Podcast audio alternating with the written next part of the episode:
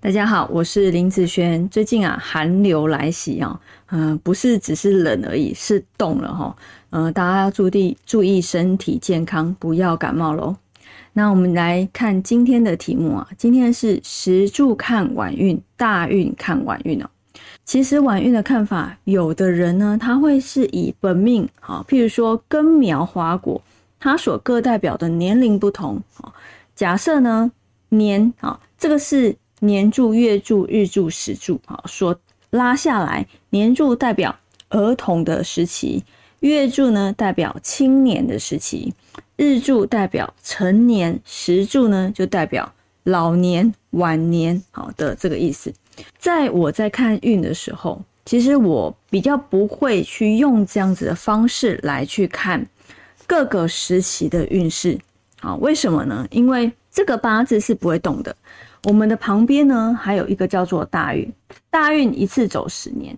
假设呢，这个东西是固定的时候，我每一个年龄我一定会遇到什么事的时候，那其实基本上比较没有人会去看大运这个部分啊，因为你这边就已经说明了一切了嘛，已经从呃出生到年老都已经在这边了嘛，那为什么还会有大运的看法呢？那其实我觉得运势它是一个动态的。虽然可能哦，你的呃命，好，假设你的五行，你本身你出生的时候，你的身体所带的五行就是什么样的状态。那大运和流年呢？其实不同的年份和大运，它所带的五行气场不一样。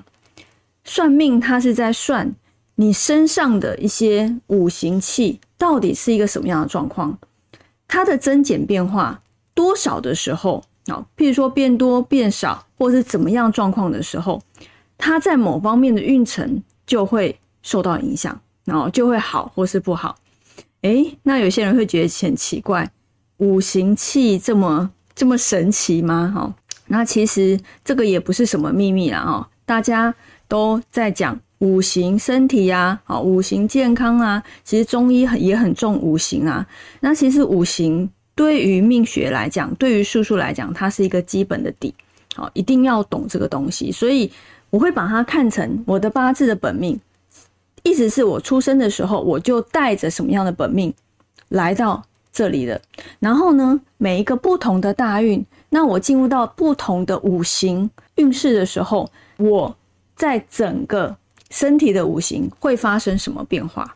譬如说大运来讲。啊，每一个人大运是不一样的啊。譬如说，可能有些人每十换一次，十岁、二十、三十、四十、五十、六十、七十，基本上现在是八十之后，好就比较没有再看八字了。为什么？因为这个时候你基本上都已经退休了，好没有再赚钱了，好，所以对于财运的部分就比较不会去这么的追求。好，那也不是说不需要哈，所以大家不要太钻牛角尖了哈。所以一般我们在财运的看法的时候，我一定是以大运的部分来去看。为什么？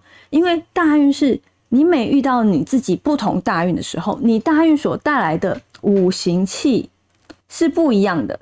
这个五行气进入到你本身自己身体的五行的时候，它的增减变化是什么？它的流通是什么？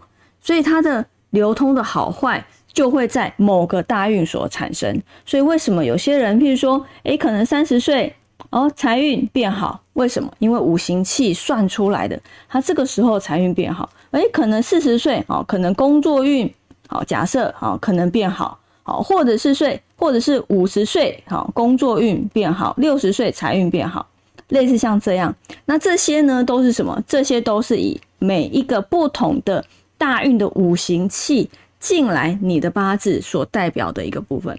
那我们要看晚年是看什么呢？现在一般看晚年哦，有些人看五十之后或六十之后，好或七十之后，其实这些都可以。这些对我来讲都叫做晚年的啦，好，都叫做晚年的啦。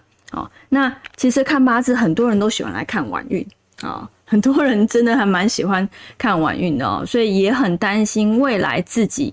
嗯，譬如说会不会孤独一生啊？哈，未来晚运会不会很凄惨啊？好，蛮多人来去看哦，但是我觉得，嗯，什么样的运势都有，那该怎么去做应对？那有些人在不好的运势里面，为什么没有太差？他是不是去应对了什么？好，这个是呃，在学八字里面，除了找到问题之外，也要了解该怎么样去。好，有人说解决问题，也有人讲怎么去化解，其实是一样的意思。该怎么去应对这样子的运势？不要让这个运势跑到最严重的方向，其实就行了。好，其实就行了。所以我这边看晚运哦，不是看这个，好，不是看根苗花果，而是看这个大运走到什么样的五行气的时候，进入到你自己本身的五行发生了一个什么样的变化，那你运势就会有起伏，就会有变化。那就看你在这个年龄的时候变化是一个什么样的状况。那以上这个影片就分享给大家以及我的学生，我们下次见喽，拜拜。